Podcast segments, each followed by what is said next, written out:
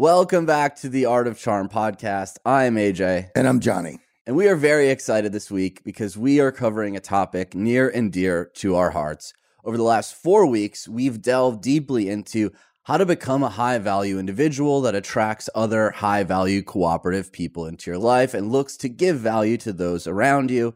And when you're on this self development journey, there are going to be situations where people look to take from you, where people look to get into conflict with you.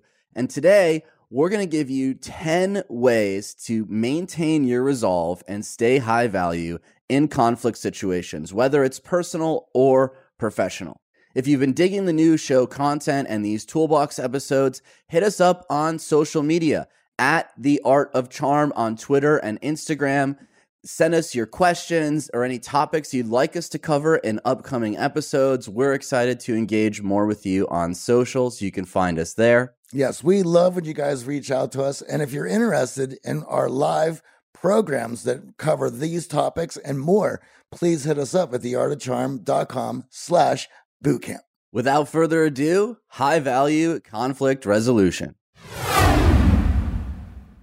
When it comes to adult life, conflict is inevitable. I know it's something growing up that I tried to mm-hmm. avoid. My father was a very conflict averse guy and he gave us a silent treatment growing up. So I didn't really have the tools available to me to handle conflict. And it's something that I've really struggled with in my adult life. So we're going to dig into how to handle yourself in conflict. Now, Johnny, I know there's a caveat here that you yes. want to give to start.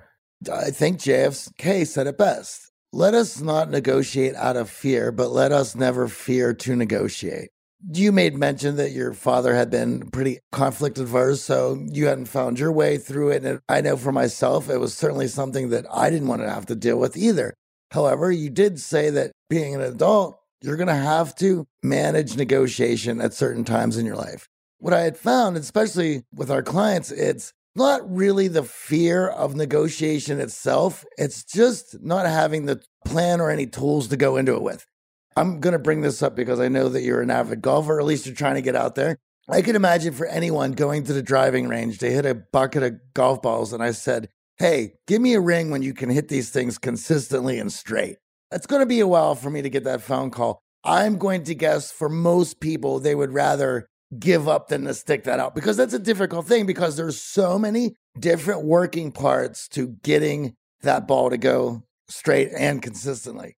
However, if you have a coach show you a couple things that to work on so that you can see some improvement and allow you to know that you're moving in the right direction, all of a sudden that frustration gets a little bit more pointed and it starts to become a little bit more fun and then you'll start to make some progress which will fuel you into wanting to get back to that driving range and continue practicing.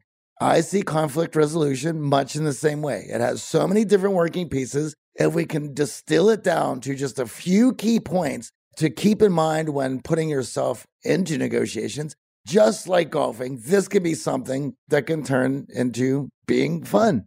I think there's definitely a lot of nuance to it. We're not yes. going to delve deeply into all the different types of negotiation. No. And our hope in the future is to bring on some guests to break yes. this down further for you because it's something that we really value and trying to learn ourselves.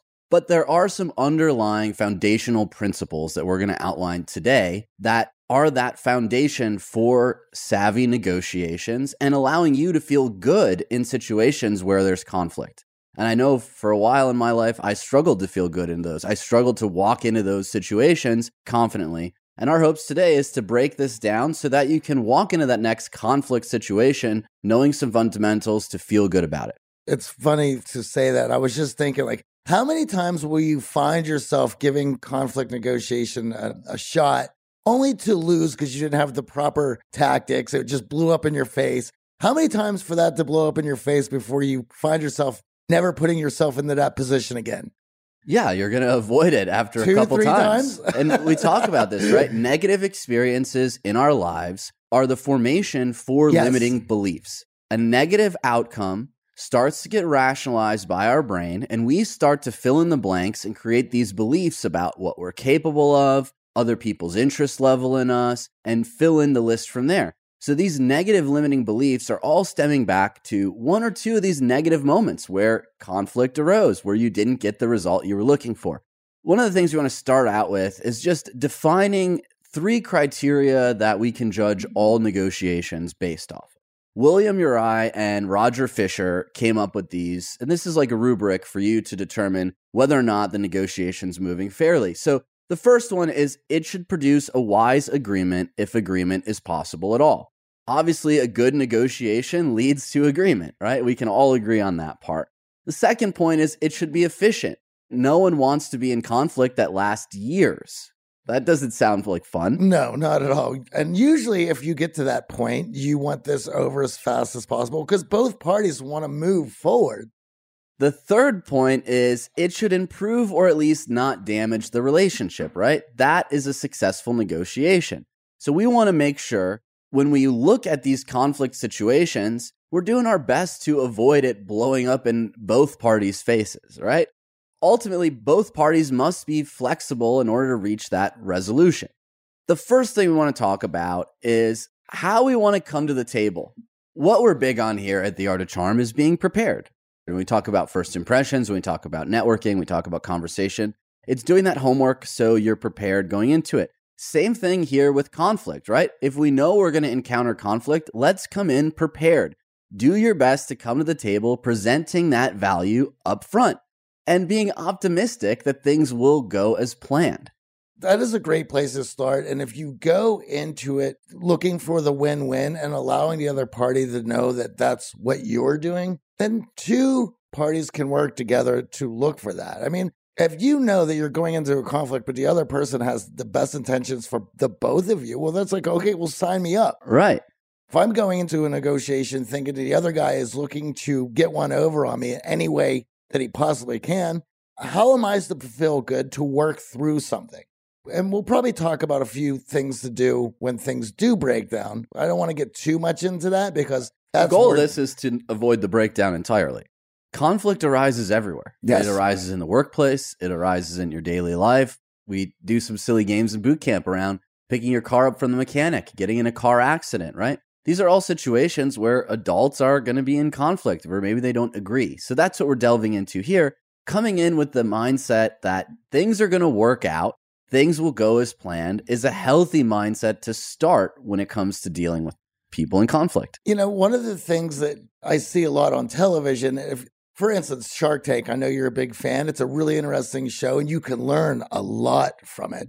And I think a lot of people who listen to the show probably watch that show. When it comes to television, there is an editing process where they have to make the characters of that show interactive and they need to build a narrative outside of that. You have four amazing business people sitting on those chairs and hearing these pitches. I know that Mark Cuban, for the most part, is a guy who's looking for a win win. He's not looking to squash the opponent, and he wants everyone around him to make money so that if anyone else in his circle get a good pitch, that he gets brought into it. And the only way that you're going to be on the tip of everyone's tongue as somebody that they want to see involved in these businesses, if you're positive, you're looking for the win-win, and it's you're always looking for everyone to make money by the time these shows get edited, you start to see certain people, you know, they'll make, okay, for this episode and this pitch, we'll make Mark the bad guy and he's trying to get one over on the girl. Shows or- about conflict, right? We're, Yeah. It's like a car crash. As humans, we're drawn to it, and that's how reality show gets off. exactly. So if you watch enough of that stuff, it starts to affect how you see all conflict of this is the way it's going to go down. This person's the bad guy.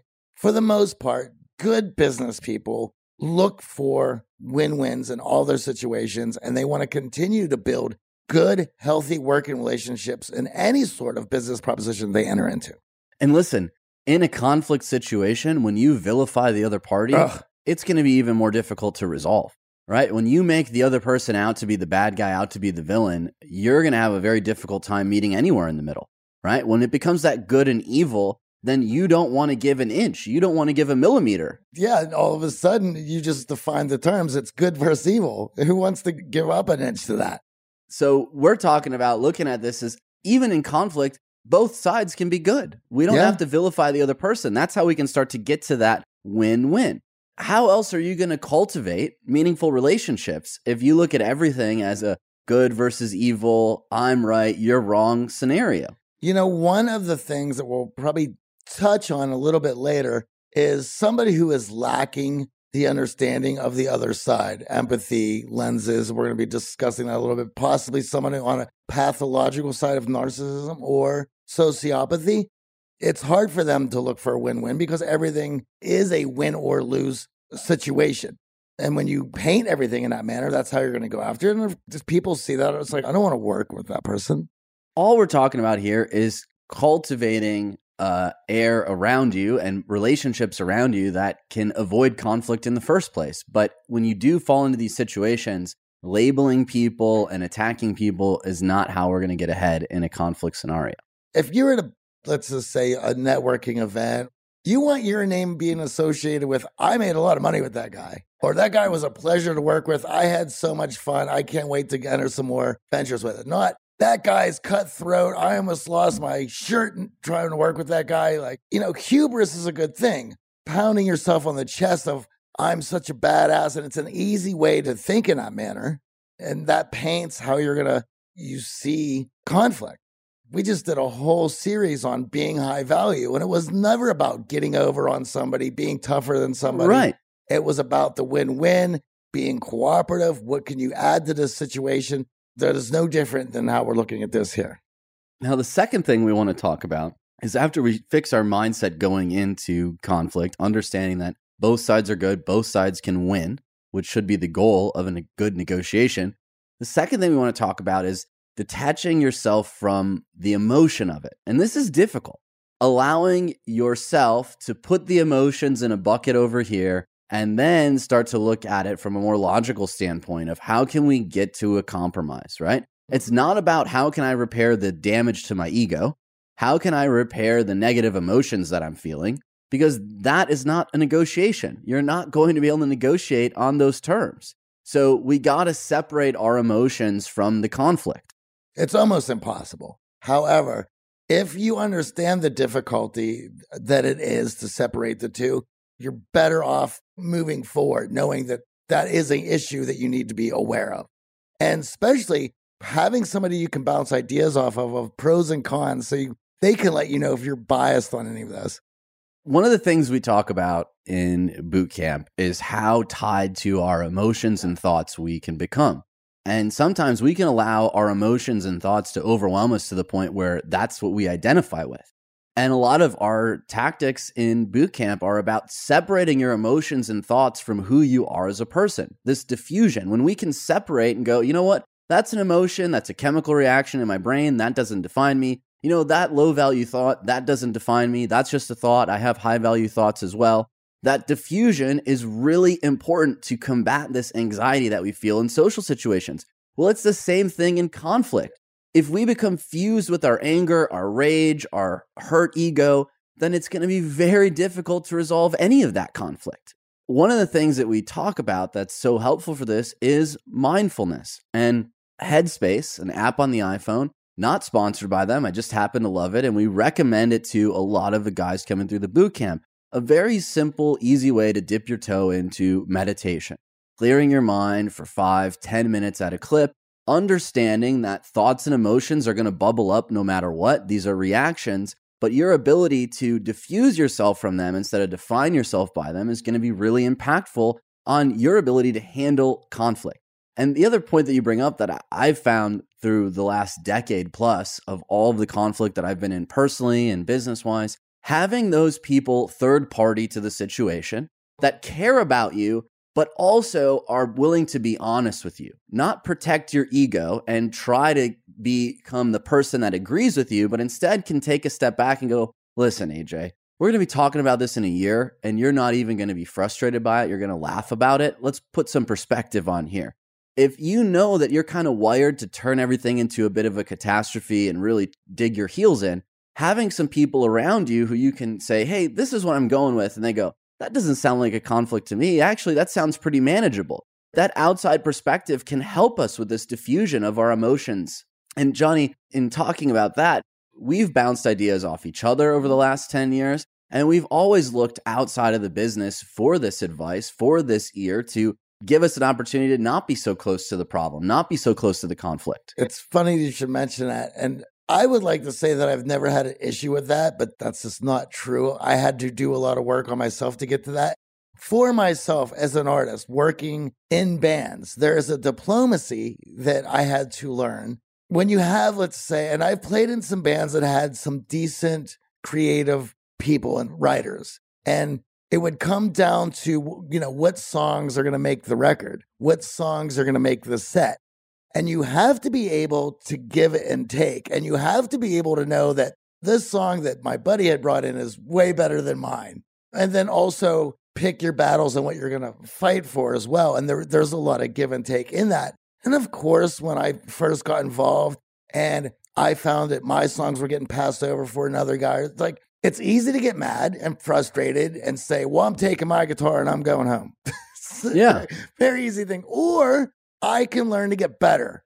I can come in with better ideas. I could come in with being more cooperative to work with everybody. And of course, with those things, saw my stuff get more and more pushed to the front, which was a great feeling. And it's funny because I know that I had brought this anecdote analogy to you before when we've had a lot of cooks in the kitchen for certain things in the company and how that feels when one guy has this idea that's been vetoed and he's still trying to cram it down everybody's throat. And then every week at a meeting, here's this one guy with the same riff, as I call it, right? He brought in this riff. We all vetoed it. And here we are another week, same riff. Here we are a week later, same riff. It's a waste of everybody's time. It's insulting at the same time that you don't think, well, didn't we just already go through this? And why are we going through this song and dance for another hour on another meeting. It's better to go, I've tried this a couple different times, it's not working. I'm taking it back to the shop. I'm going to reconfigure it, see if I can change it up a bit, and see if that gets some traction.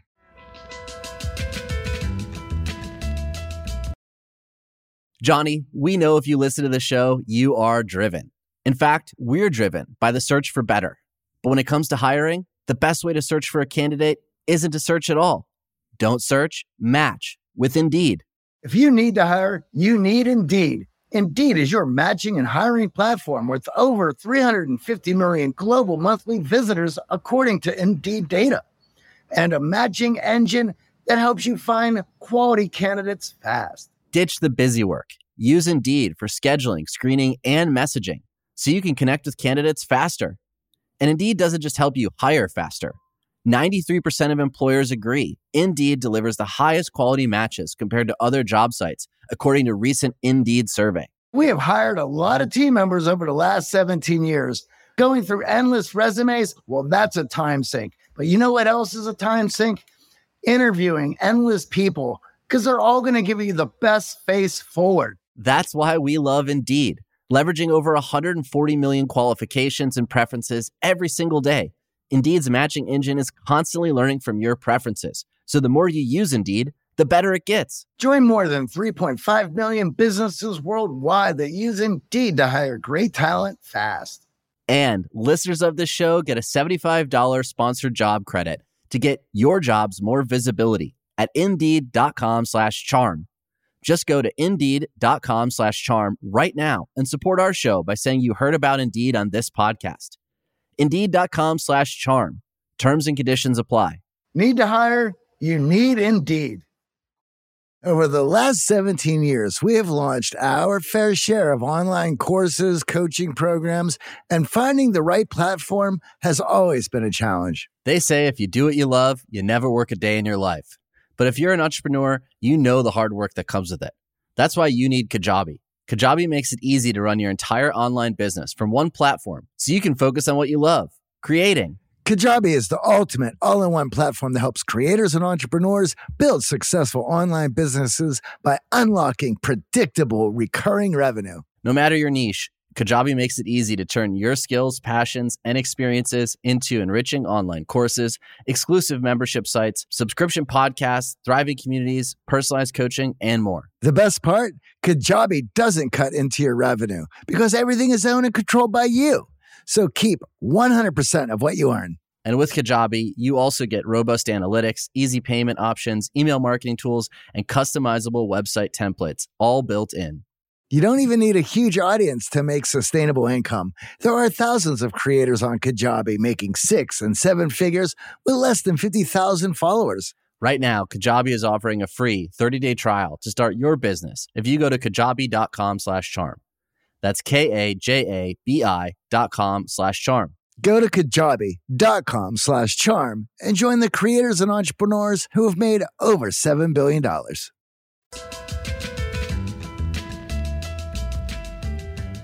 Listen, being tied emotionally to Yeah, the oh, yeah. outcome, being tied emotionally to the harm that's being caused to you during conflict, it's totally understandable. It's human, but it's an instinct that good negotiators, people who are adept at handling conflict, allow themselves to separate from. And one of the things we're saying is find an ally who can do that for you, who can give you that dose of perspective. It has helped us immeasurably along the last decade in running the business.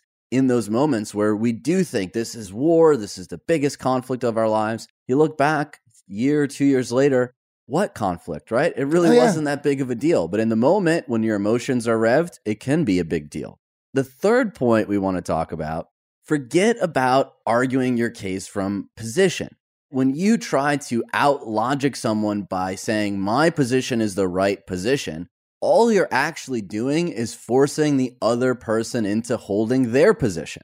when it comes to position, whoever is stronger or the most arrogant is the one that's going to win out, not the idea. No. So, this is something that took me probably the first five years of running the company to really understand. I came in and I was having some self esteem, confidence issues myself, having come out of graduate school and not really feeling a high of self worth, dealing with the academic research community and, and the way that my research didn't get the traction that I thought it would. My point in everything and leading the team was, well, I'm right yeah. logically this is right and i would gladly go through the scientific reasons that what i'm saying is right and then i would get so frustrated when i wouldn't see any bend in the other person even when confronted with evidence that they're wrong they're not going to bend and it took me through my 20s to really realize that hey just because your position is right doesn't Yeah. mean you're a good negotiator doesn't mean you're going to win so taking a step back and realizing that arguing from position is one of the worst angles to take if we're trying to get to that yes If you find that you feel that your position is the correct one, invite critique. You what is it about my position that I am wrong about? And listen to what they have to say. You might learn something about that position that is the reason why they're not going along with it. Everything is up for ridicule and criticism in order to strengthen its validity.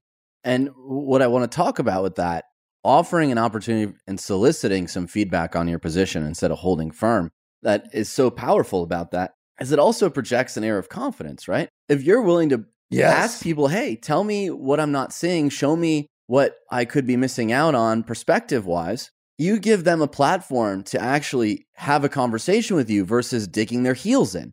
And it allows the other person to feel good. So you're taking the confident position, you're offering an opportunity for them to communicate, which is what they want in negotiation. If we come from the position that I'm right and you're wrong, then what we're essentially saying is, I don't have to listen to you anymore. I've already made my conclusion that I'm right. And of course, heels are dug in, and now there's no movement, and there's certainly not going to be a compromise.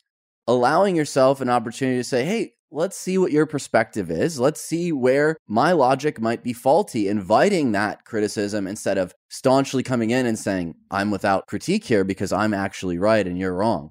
So that's a key distinction in conflict that I think eludes a lot of us when we're trying to prove that we're right. We've logicked, we've thought about it, we've spun the situation in our heads, and we have come to the conclusion that we are right and the other person is wrong. I've yet to see a conflict end where that's the way it sorted itself out, where the other person agreed, you know what, I am wrong, you're right. Here you go, AJ, here's your cookie. Never happens that way right? A good negotiation, a good compromise is both sides allowing themselves to feel like they were right to a degree, even if there was a level of wrongness on one side. Once again, we're not arguing about who's right. We're arguing about the best idea for both parties. Exactly. The win win is the goal here. The win lose is not the goal. And that's what brings us to our fourth point taking responsibility and how the first person to take responsibility actually controls the situation. The first person to take ownership has control versus the person of low value who, when that problem arises, just points fingers at the other person and says, they've wronged me, they've harmed me, they've screwed me over. And so by taking responsibility for the situation before you even goes in, allows the other party to relax and calm down. The thing that they worry about most is it being their fault. So if they're already coming out guns blazing, it's your fault, it's your fault, and you go, yeah, you know, it is my fault. So let's figure out a solution. Well, that dissolves a lot of the problem, right? Because now we're not arguing about whose fault it is. We've already conceded that position, and now we can get to a position of, well, how do we come to a conclusion here? How do we get to a solution? We can get so hung up on who to blame and who's at fault that we never come to a compromise. We never come to a conclusion. Once again, the big picture is resolution, and you can't move forward unless some party takes some part of the responsibility. And we've talked about it on this show all the time. There's other incredible podcasts such as Jocko Willink who says the same thing of a place of control from a place of power. If you take responsibility, you're in a driver's seat. And it does not matter whether or not you're responsible for the problem. Let's Take delve into that because I know that's the most challenging point we're going to make today. Yeah, for everyone- people listening, it's like, what do you mean? Why would I take responsibility when I'm not wrong? I don't understand what you're doing here. Let's break that down a little bit more. What do you mean by that, Johnny? we are looking to move this forward. And this is what's really important about conflict. We are looking for agreement anywhere we can get it. It's called a wise agreement. From the authors that you had just mentioned at the top of the hour, they have a book, Getting to a Yes, that I found very informative. I really enjoyed it. And it was short and sweet and to the point. We want to get an agreement anywhere we can, which allows the other party to soften up and allow us to begin dialogue. If I roll into a conflict and I say, you know what, this is my fault, I will take care of this. The other party, it's easy for them to go, yeah, okay, you're right. And that's an agreement. And what they don't know is they have just allowed us to come together. And they've also allowed me to take control. And they've also put themselves in a position to where they are beginning to feel that they're a part of the resolution, that they are working with you towards the agreement. And that's just it, right? It starts with a small yes. It starts with a, yeah, I can see some agreement there. That paves the way to the greater agreement. But we're not going to reach an agreement if every single turn is no, you're wrong. No, you're the one responsible. No, it's not me. So we can diffuse that by saying, you know what? You're right. I take responsibility for that. I screwed that up.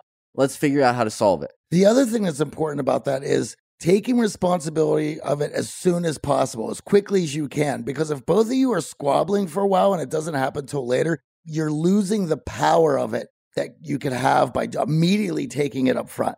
So understanding that that is very valuable, right? That position is very valuable when you've taken responsibility, diffused that initial response of you're wrong, I'm right. And now we can actually turn things around to, well, we're gaining agreement. We're getting some movement here. Things are going our way. We want to make sure that we're talking about the problem and not the people. This is a key distinction. When Yes. we're talking about taking responsibility, we're talking about taking responsibility for the problem. We're not talking about pointing fingers at other people's mistakes and other people's wrongs along the way. When we're trying to reach an agreement or end the conflict, the worst thing that we can do is point out other times this person has wronged us or other times this person has been in the wrong. That's just going to further form this heel digging and not allow us to get to that conclusion. And the reason that people will go to that is there is a instant gratification knowing that they can point that finger. But it's not, as you mentioned, it just digs their heels in further. And then all of a sudden, that position that we talked about avoiding starts to look more comfortable. Yeah, I mean, you become the problem, not the solution, right? The solution goes out the window when we start dragging in past actions that have really no relevance to the initial conflict. So, understanding that what we're talking about here is taking responsibility for the problem, not pointing the finger at other actions or not blaming the person, as in, this is you, you are completely wrong, Johnny. It's like, no, we had a problem. I accept responsibility. I screwed up. So let's get to the resolution. How do I get my car back? How do I get things moving here? This one, number five, is probably the trickiest one. We were talking about an article that AJ is going to bring up in a bit that helps us with this. Being able to use lens and empathy to understand the other side's issues with the conflict. And when I talk about lens and empathy are two different things. Lens is being able to see the problem from the other person's point of view. Empathy is being able to feel the problem from the other person's point of view. Those are two different things. Right. So you can see something without feeling the emotion, Yes. and you can feel the emotion without actually seeing the whole side.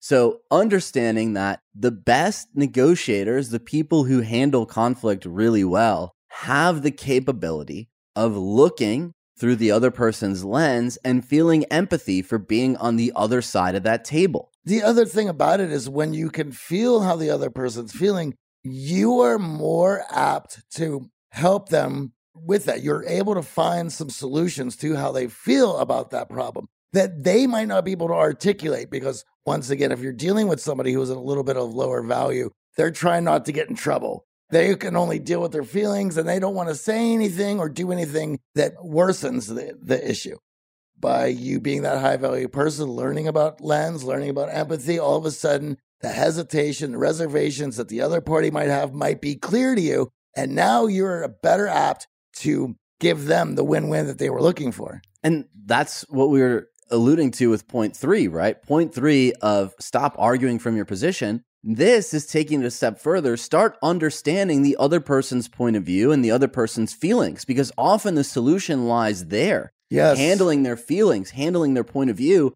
more than it lies in whatever position is right or wrong. I see a recurring theme of the answer is always in the other person, right? We keep saying that whether it's conflict, whether it's a first impression, it's about listening to what the other party has to say. And if they're unable to articulate what that is, then you putting yourself in their position so you can figure out what it is. so you can figure out exactly how to get to that compromise, right? And everything comes back to the compromise. The more we start digging our heels in, the more we start looking for ways to find the other person wrong, the less likely we are to get to the bottom line here.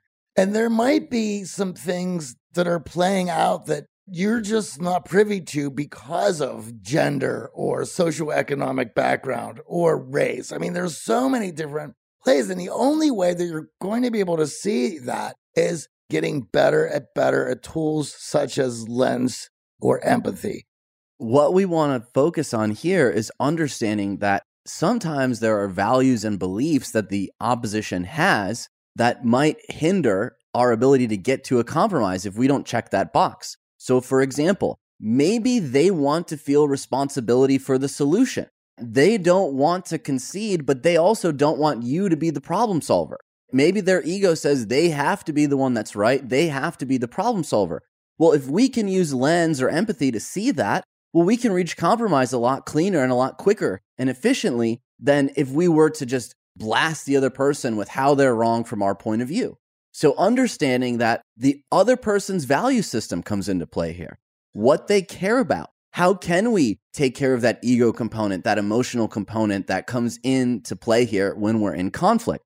And it's nothing that they could just easily get rid of if they just try. It's about temperament. It's about hereditary positions, right? Of like how they're raised, who their parents are, that is core to their being that they're unable to separate. And it took me a while to realize this. Single dad raised me and my sister. My mom was abusive when we were very young. My dad won custody, and my mom was pretty much out of me and my sister's lives. What was so interesting for me with my dad being conflict averse and the silent treatment being the way we handled a lot of That's- yeah. conflict. You know, I started dating this very fiery girl in college, and her family upbringing was the opposite. Put it all on the Fights table. in their house were Common. World War. It was bomb throwing. It was you got to get it all out and you got to emotionally hurt the other person to prove your point to win the fight. And that was the first time that I had really encountered that from someone that I cared deeply about, right? And I could never wrap my head around the fact that I was retreating. And I was like, if I just avoid this, then the problem's over. So I'm not throwing bombs, and I'm going, why is she continuing to throw these bombs and trying to provoke me? After about a year of this, she finally broke it down for me. It was like, when I don't get anything from you, it just It angers me even more. more. I want to know you care, and I want to know you care by you throwing bombs back at me. And it blew my mind, right? Here I was like, well, that doesn't sound like a solution to me. Us fighting and dragging all this other past into the conversation, how does that move things forward? Yeah. but that's what we're talking about with this upbringing, right? Taking a step back and going, well, wait a second. The person across the table from me, how are they raised? What do they value? What do they care about? What are their priorities in this situation? When we can start to see those things, we can come to a conclusion and a resolution a lot easier. I think that's one of those things that no one looks at as a potential partner and they're hashing out conflict battle strategies. And you'll never know what that strategy is who you find yourself in it. And next thing you know, it's something that you have never seen, dealt with ever in your life. And now you have to figure out how you're going to engage with that. And that's, as you were saying, like that was quite a shock for you to see that when in the past it's been in another direction. Yeah, my first instinct was to withdraw even more, right? I just want to get in my car and leave. Yeah. And she's like, Where the hell are you going? We got to flesh this out. We got to handle this now. When two people are heading back at each other, it can be a very good way of going about it if both parties have lines. But if you're not used to that and you're getting hurled all kind of stuff coming your direction and it's hitting buttons that you didn't know you even had, that's a very scary thing. And once again, you need to know if you can battle with somebody before you get in a, rela- in a hard Well, listen, you know, the honeymoon phase is over and the gloves come off, and you start to see how people really react in those situations. And that was shocking to me because I had not really encountered that. You know, growing up, I had seen friends' parents fight, and I had seen obviously conflicts on TV and movies, but that was the first time where I encountered someone who loved me to my core and I loved Yeah. back, who was so willing to hurl everything at me and cut me down and then get upset with me when I'm not willing to go the route that back and shine the mirror right back at them. I got another one for you that goes along with that. And I think this is just the world we live in today with the technology. I was dating somebody. I remember there was the first argument sort of thing. And then they just posted the whole thing on social media. And I'm like, what are you doing? They're like, well, I didn't put your name on it. But my friends know exactly who you're talking about, and your friends know exactly who you're talking about. She's like, this is how I air my problems and work through them. I'm like, no way. Everyone has their ways of going about it, and it may or may not correspond and work with how you handle things. Right. It can be turned up on 11. And I know Johnny and I both have a privacy issue, right? We love and enjoy our privacy. We're not very public people. When you find someone in your life that you care about who's willing to just air this dirty laundry and has no privacy issues whatsoever, it can be quite shocking. You're like, wait a second here. I didn't need my friends to know all this stuff about me and how we fight and what's going on here. Oh, but I didn't put your name on it. Gee, thanks.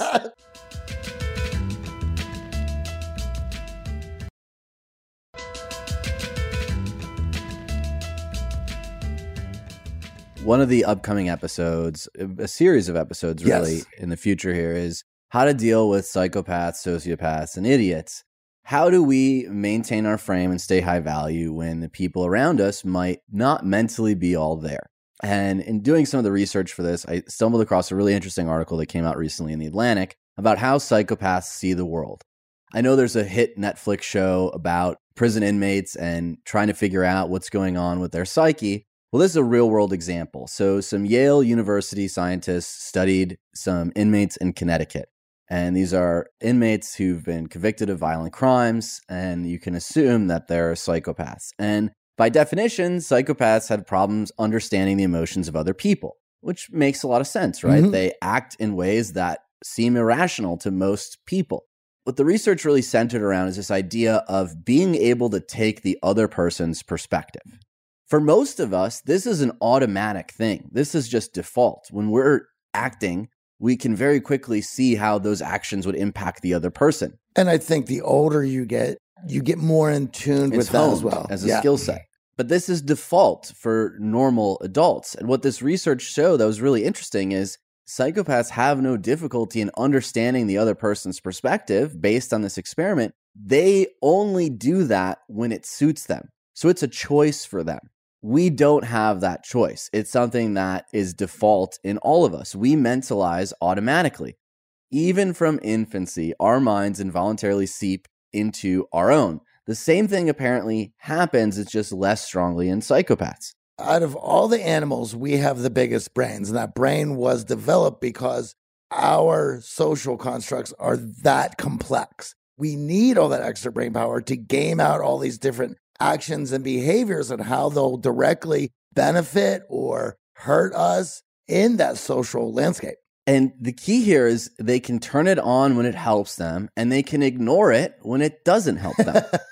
so now when you're dealing How with convenient. Exactly. When you're dealing with someone who falls on this scale, you can now take a step back and realize that what you're seeing that seems so irrational to you is something that they're manipulating as a choice and it's deliberate, which was really fascinating. So we'll link this up in the show notes and we're going to be delving Yes. deeper into this topic, but it was a fascinating article and Johnny and I decided we were chatting with the team, the producer here of the show, and we felt that it'd be fun to give you guys a little sneak peek on some podcasts, articles, and books that we've been chewing on recently. So that was an example from the past week that popped up for us. Jumping back into conflict resolution, the sixth point we want to make we're going down 10 ways to be more effective in conflict, how to be high value in these heavy duty conflict situations. Number six is team speak, allowing the other person to see that your position is not counter their position. In fact, you guys are working towards the resolution as a team instead of this adversarial nature. So, what do we mean by team speak, Johnny? Well, if I say things like, I know that together we can work through this. And this allows the other person to go, oh, we're working on this together. And a lot of times, if you're dealing with somebody of lower value or even a high value person, they just want to feel that they've been heard. By using TeamSpeak, you can bypass a lot of that and just addressing it as you're both working on it together will put them in a position where, like, yeah, yeah, we did work on that together. They feel that they're consciously working through that with you. And it sets the frame of win win. When we're teammates, we're both going to win. If we're adversarial, only one of us is going to win. So it allows you to set the frame properly for the other person to see, oh, a solution that works for both of us, I can get behind that. Versus a solution that only benefits AJ, well, screw AJ. I don't want to benefit AJ. It's a totally different dynamic. So we have a little homework assignment for you. You've been listening to the show. You want to start improving this area of your life. You want to get these tools in order before you're in that conflict. Try using TeamSpeak as often as possible over the next couple weeks. Mm. When you're talking with friends, when you're talking with family members, when you're talking with your coworkers, speak from the we instead of the me. How can I get TeamSpeak in my form of communication with everyone in my life so that when I go into these situations where it's conflict, I can default to a high value position easily. It's not something you have to switch on. You know, it's interesting. Do you know who does this really well and are trained from an early age to do this really well? Who's that? Athletes. It's all one, right? There's no I in team. And when you watch a lot of these guys, they don't just interview anyone. They interview the guys that they are allowed to interview because those are the guys who's, who team speak the best. And if you are articulate and you can speak in that way and everyone is included, then you're going to find more opportunities of that. You'll be pushed to the front. And being a team player, it certainly helps you in conflict, but it helps you when you're not in conflict. Yep. It sets you up so that when you do fall into those conflict situations, the other person doesn't have such a negative, dim view of you. Instead, they see you as someone who is capable of getting to that resolution. And that's key. Number seven, knowing what you want. That is a big one, right? What is your ultimate goal? What would be the awesome solution for you? Sometimes we can enter into conflict and have no idea what that resolution would be. Well, if we're going to go out of the way to take responsibility and put all the control and power on our shoulders to work through this, then why am I going to hand the ball to the other guy? Go, how do you want to finish this? this is a person who refused to take responsibility. He refused to speak up, who didn't want to get blamed for anything. And now you're going to ask them what they want out of this. This is why, if you're going to take responsibility, if you're going to start working, go through all these hoops to work towards this resolution, you better know what you want Right. at the end of this. you better have a resolution in mind, or it's going to be very hard to get there. Starting out the situation with an end goal in mind, thinking from both perspectives here, right? Using that lens and empathy, going back to the earlier point, allowing yourself to see the solution is going to allow yourself to get to the solution. And it doesn't have to be written in stone of that's what I get or else. It's something to shoot for, and you work to get as close to that as possible.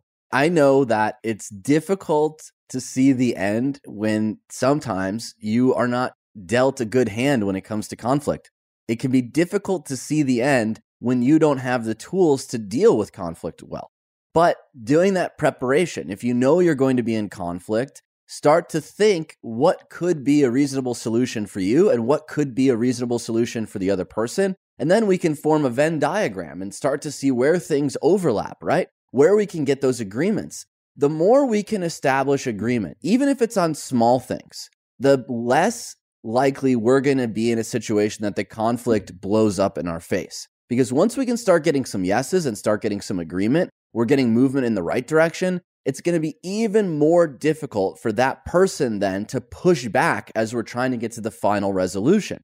But if we don't get any agreement and we have no idea where we want to go, well, we're going to be in conflict for a very long time. Absolutely. And I think to also help your cause is to have a few different options laid out that you've already put together. Obviously, you enjoy all of them, but it gives the other party an opportunity to pick one where now they feel that was me. And here's the other thing about this, right? We want to be able to figure out essentially where is the give for us? Where is the give for the other person, right? Where is there some wiggle room? We know where there's not wiggle room. We're pretty clear on that oftentimes when we're in conflict, but thinking about where the other person has some wiggle room and where there isn't wiggle room for them is another way for you to start to see the bigger picture of what's going on in this conflict and not get so down in the muck or the weeds of just the ego and emotion fighting. This dovetails nicely with what we're talking about. Number eight here is options, understanding the options to the resolution. If we don't understand what the various resolutions can be, well, then we're basically fighting blind and we're fighting for no real reason, right? Which is only going to lead to more digging in the heels and more spiraling out of control. A lot of what we're doing here is we're doing all the work that makes it easier for the other party just to point, just to pick. And it may sound on the other end of like, well, that's a lot of stuff going on. Yeah. And I'm willing to do it because I want to do things my way. I want to move forward. I want things to take place.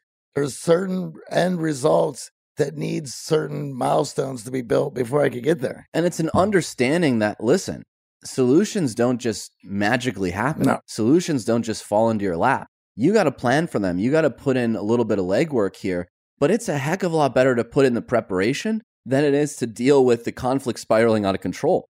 So, understanding what are the options, where is there agreement, where are there resolutions that overlap is an important way to start dealing with the conflict before you actually get to the negotiation table, before you actually start the argument.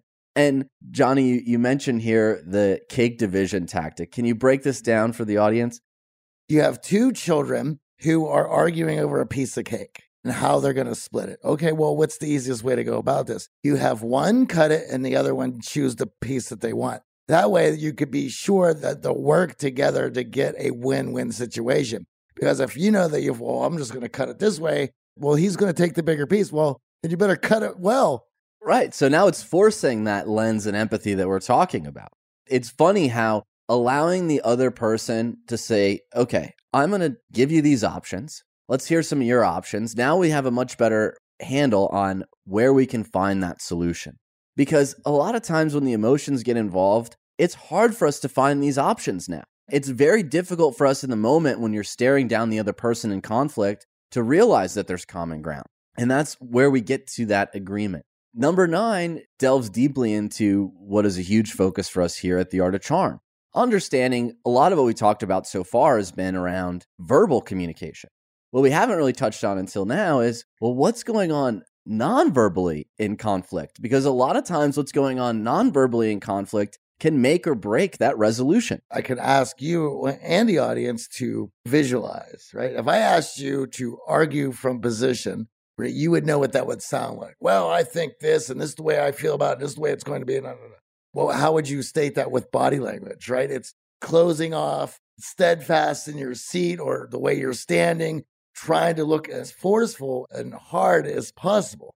But once again, just as well as if you're arguing from a position, you're going to cause the other person to. If my body language is hardened on my position, you can bet that the other person is going to mirror that because They don't want to be beat out of their position. When we're in that confrontational mode, right? We're fully facing the other person, we're positive. It's very hard to see a resolution at all. It goes out the window. You feel this spotlight of pressure on you. And back in the day, in the earlier years of AOC, we had a business partner who was a bit gruff. And we would always have Monday meetings. And in those meetings, inevitably, we would have conflict. We couldn't agree on where to take things. His favorite tactic was to get to the front of the room, grab the marker, take over the whiteboard, and pound his chest until we all saw his point of view. And oftentimes we didn't. We'd end up sitting on the couch, crossing our arms, rolling our eyes. We don't want to hear this anymore. We don't want to be berated. So, what did I do? I diffused the situation by after these meetings, when everyone had dug in their heels and everyone was frustrated, I would go on a hike with them. And just the simple act of hiking together now we're in neutral body language. We're facing the same direction. We're walking up the hill together. We're talking over our shoulders to one another instead of this face to face confrontational body language. And I tell you, by the end of that hour and a half on the hill, we heard both sides. We were able to come to a resolution. And oftentimes, no one's ego was bruised in the process. And that's when I started to really realize this concept of body language outside of just socializing, right? We focus on how can we use our body language to nail that first impression? How can we use that body language to put the other person at ease? This was the first time where it really started to click for me. Well, wait a second. This body language is important in conflict too.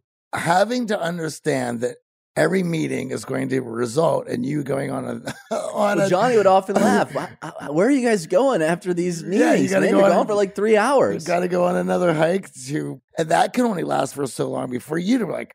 I don't have all this time to deal with this guy with baby gloves. And of course, with an attitude like that, with somebody who's being uncooperative, having to go through all these hoops to make anything go forward, that's how you lose your place in a company. It wears you down as a team where you think you got agreement until the following Monday when you realize that everything that was agreed upon, air quotes, was actually never agreed upon. And we're back to that same tired riff.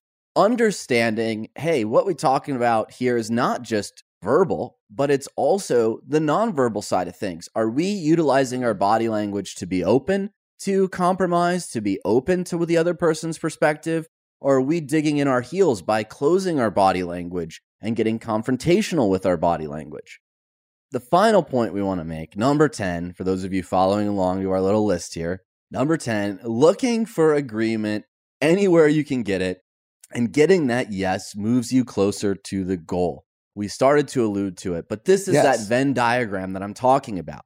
When you have all the options out on the table, you've thought about what you want, you've done everything you can from a team speak and a mental perspective and a nonverbal perspective, it's looking at that Venn diagram and saying, well, where are we in agreement? Where is this overlap where options fit for both parties? And starting there. Because if we just focus on where we don't agree, we're not getting anywhere. But if we can start meeting in the middle and working from there out, we can come to a resolution where both parties feel like they won. And that's the win win that we started today with. With understanding these, it gives you an opportunity to practice conflict and practice these skills. And I want to point out that you don't need to be in conflict to practice these skills, right? The first one is to be optimistic. Okay, well, I could do that on a daily basis. Number two, detach yourself from emotions. Well, that is something you could do. Journaling. Start working on it. Meditating. Journaling. Yeah, meditating, journaling. Take responsibility for things. Easy. You could do that in everyday life. Lens and empathy. The more you learn about other people, the more you travel, learn about other cultures, is going to be an opportunity for you to better understand your fellow man. Number six, team speak. As I made mention, athletes do this rather well, and you challenge everyone to practice that. Uh, knowing what you want when it comes to the options, easily something you can do on your own. And of course, body language. We've been talking about it and getting that agreement. Now that all those are something that you can do on your own and start to get better on, once you start working with these things, you're like, okay, I, I could manage this. I'm seeing myself grow in these few areas. Time to put it all together. And it doesn't mean that you need to wait for that to happen. I myself, when I started learning about conflict resolution, and as I said, I was nervous about conflict and avoided it because I just kept blowing up in my face and I didn't have a plan. Once I had a plan, it was oh. where's conflict at? Because I want to get better at it. So, how did you find conflict, Johnny? Just seems it kind of follows me around. But if you're one of those people where it just doesn't seem to come around, I would suggest get a sort of job or join a group that would have a lot of conflict for myself. When I was learning about this, I just happened to be working in the service industry. And I remember I was bartending one night. And once I was learning all these skills, I would fling myself into any conflict I could just to see how well I was doing at these things and if I could climb my way out. And what I found was the more conflict I put myself in, the more I was I got better at these tools and the more I found myself climbing out. I've also found myself that put myself into some conflicts that I couldn't Didn't- get myself Didn't out of. Didn't need to be in, right? didn't need to be in, couldn't get out of. And I think those are where you learn the most. I remember I was bartending and I saw my the manager of the restaurant that I was working at. She had been in an argument with a customer, and I, for me at this time it was dun da da da. Here's where I rip off my shirt, and show my S on my chest, and go over there and take care of this for her. And I knew something was up. The minute I got over there, she beelined out of there. The manager took off, like, oh, well, here, Johnny will talk to you. And she just ran. It was at that moment I went, ah, shit.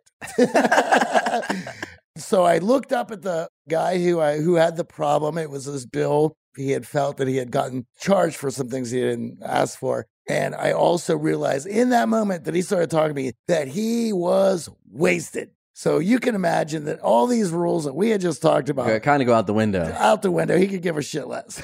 Doesn't matter how many options you're putting on the table. Doesn't matter. And more so than working to a win win, he just wanted to berate me and yell and just get it off his chest to feel better. It was at that moment I was like, have at it, buddy. Go ahead. Just say what you need to. I got it. No, no tools for that one. Just let me have it. But you can work on this and with these tactics and have some fun with it. That was our hope today. That rather than avoiding conflict, that you take it upon yourself to uh, see an opportunity to grow when it arises and work through it with some of these tactics. In listening to this, just take a look back at some of the conflicts in your life and see how these points we made fit or don't fit with your experiences. If we didn't cover one that's been very effective for you, we'd love to hear them as well. So we hope you had some fun and now you have some tools to better handle the conflict in your life. These are things that took Johnny and I decades to understand and put into practice, and they've started to pay some dividends for us personally and professionally.